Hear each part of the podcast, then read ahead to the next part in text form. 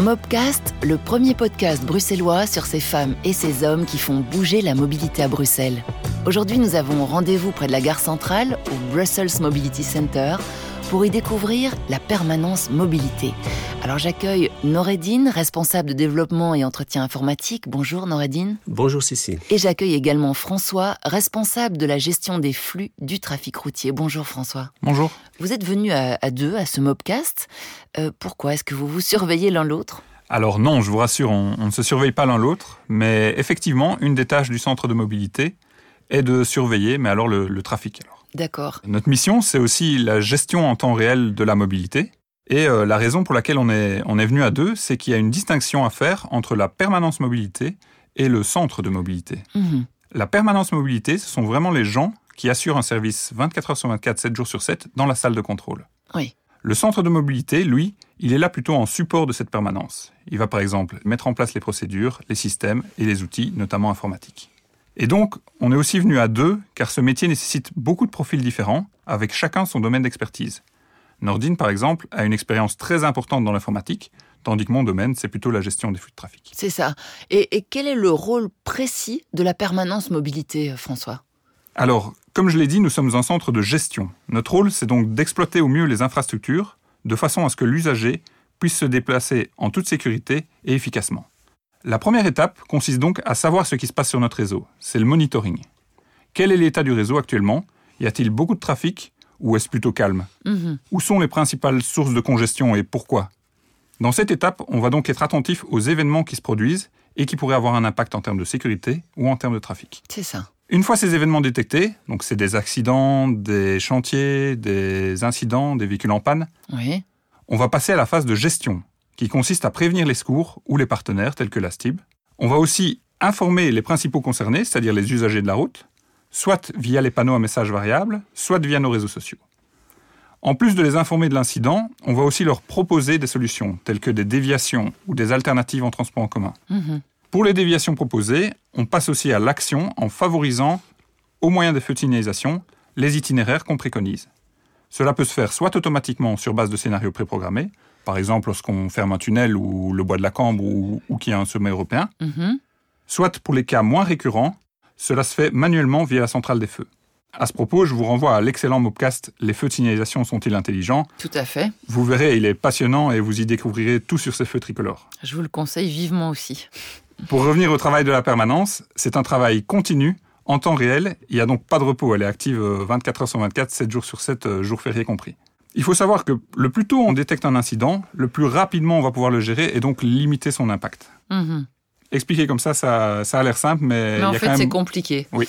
Et d'ailleurs, cette, euh, cette circulation à Bruxelles est très compliquée. Est-ce que, est que vous êtes d'accord avec ça, euh, Noredine Vous savez, la, la mobilité est une problématique complexe. Il y a trop de voitures, en fait, par rapport à la capacité du réseau. Mhm. Euh, la deuxième complexité vient des événements. ici, on peut distinguer les événements prévus, comme les chantiers programmés, les manifestations, des événements imprévus, tels que des accidents, panne de véhicules, livraison de marchandises. Mhm. En fait, euh, notre permanence gère des milliers d'incidents par an, dont 1500 rien que dans les tunnels. Rien que dans les tunnels, oui, parce que les tunnels, c'est un endroit où il y a souvent des accidents. Euh, pourquoi, à votre avis, Noredine ben, Vous savez, euh, l'aspect sécurité dans les tunnels est primordial.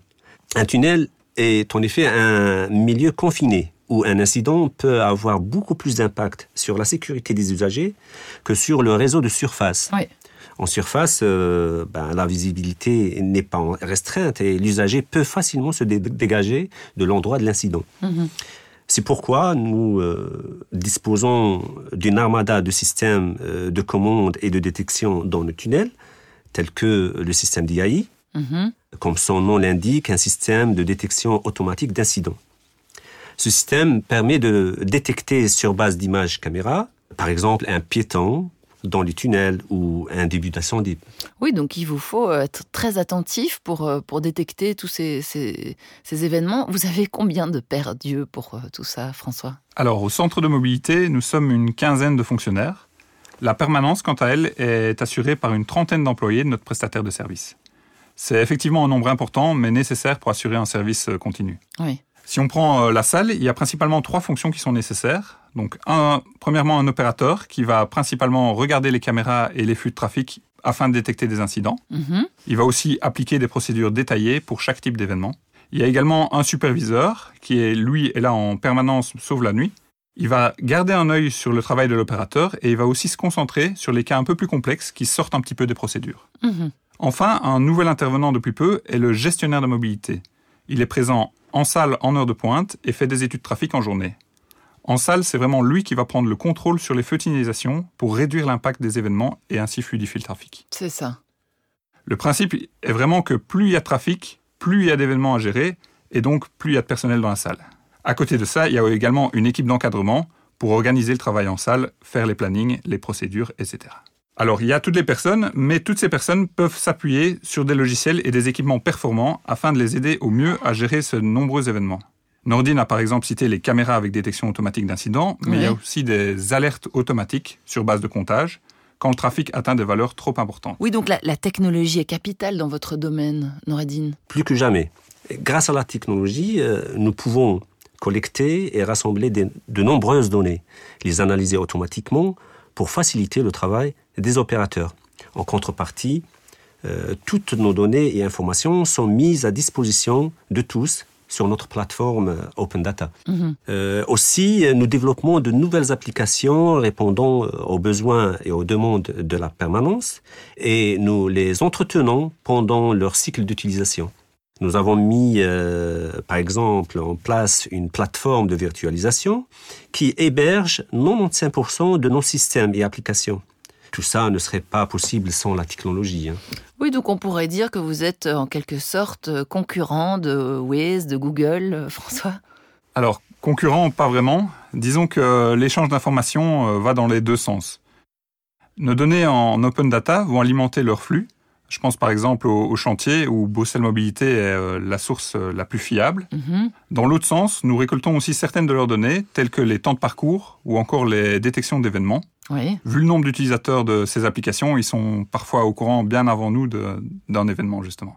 Il nous reste alors à valider l'information sur base de nos propres sources, telles que les caméras. Alors, euh, vos bureaux se situent ici, près de la gare centrale, exactement au même endroit que la STIB. Euh, J'imagine que ce n'est pas euh, anodin, Noradine. Non, ce n'est pas anodin, Cécile. Le, centre de mobilité aspire à une gestion multimodale de la mobilité. Cette proximité avec la STIB permet à juste titre un, ra- un rapprochement humain et une collaboration directe entre nos agents et les leurs. Cela permet aussi une rapidité dans l'échange d'informations. Et enfin, en cas de crise, une gestion conjointe entre ces deux opérateurs publics est certainement la plus efficace. Est-ce qu'il vous arrive de, de faire ou de voir des choses très spéciales, François? Des choses spéciales, euh, oui, souvent. Par exemple, on a déjà surpris un lama dans un tunnel. Ah oui, un lama. Ou encore, on a, on a parfois des accouchements en plein milieu de la circulation. Oui, ça. Euh, parfois, les voiries sont, sont également fermées pour des tournages ou pour des, des grands événements tels que les 20 km de Bruxelles Oui. ou encore euh, le grand départ du Tour de France. Tout ça, ce sont des situations exceptionnelles auxquelles on doit s'adapter car ces événements amènent beaucoup de déplacements mais ils limitent aussi notre capacité. Oui, évidemment. Et, et vous, Noradine, vous avez vu des choses euh, exceptionnelles? Euh, je n'ai pas encore vu de la main dans nos data centers, mais par contre, je vois tous les jours beaucoup de souris, souvent, souvent sans fil. hein, mais- Ah, Des souris sans fil, oui, oui, oui. Voilà. Donc si, si la permanence est tout à coup bloquée, qu'on a une panne de courant, des câbles coupés ou rongés par euh, des petits rongeurs, ce sera pour votre pomme, du coup. Oui, si ça arrivait, alors tous les tunnels devraient être fermés, mais c'est impossible, car tous nos systèmes sont redondés, Mhm. euh, dédoublés pour faire simple.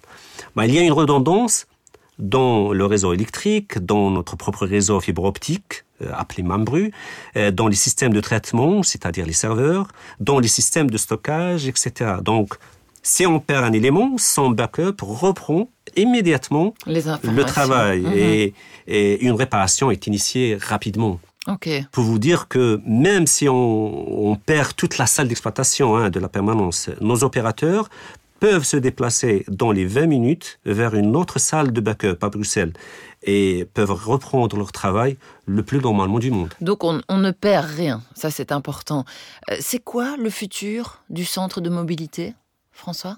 Alors j'ai envie de dire, le, le futur c'est maintenant. Euh, nous sommes effectivement en train de mettre en place beaucoup de choses qui vont fortement améliorer notre impact sur la mobilité. Je pense notamment aux gestionnaires de mobilité qui viennent tout juste d'arriver, ou encore au travail pour recueillir, centraliser et exploiter des données de qualité en temps réel.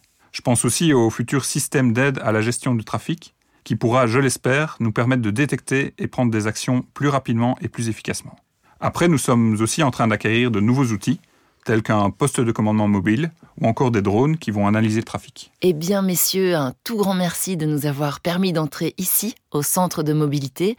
Euh, Noradine, vous vouliez rajouter quelque chose? Ben, Cécile, si je peux conclure, euh, la mobilité est l'affaire de tous. D'abord, les usagers de la route, nous, euh, le gestionnaire de la mobilité, les opérateurs privés, mais aussi euh, nos collègues des autres directions de Bruxelles Mobilité.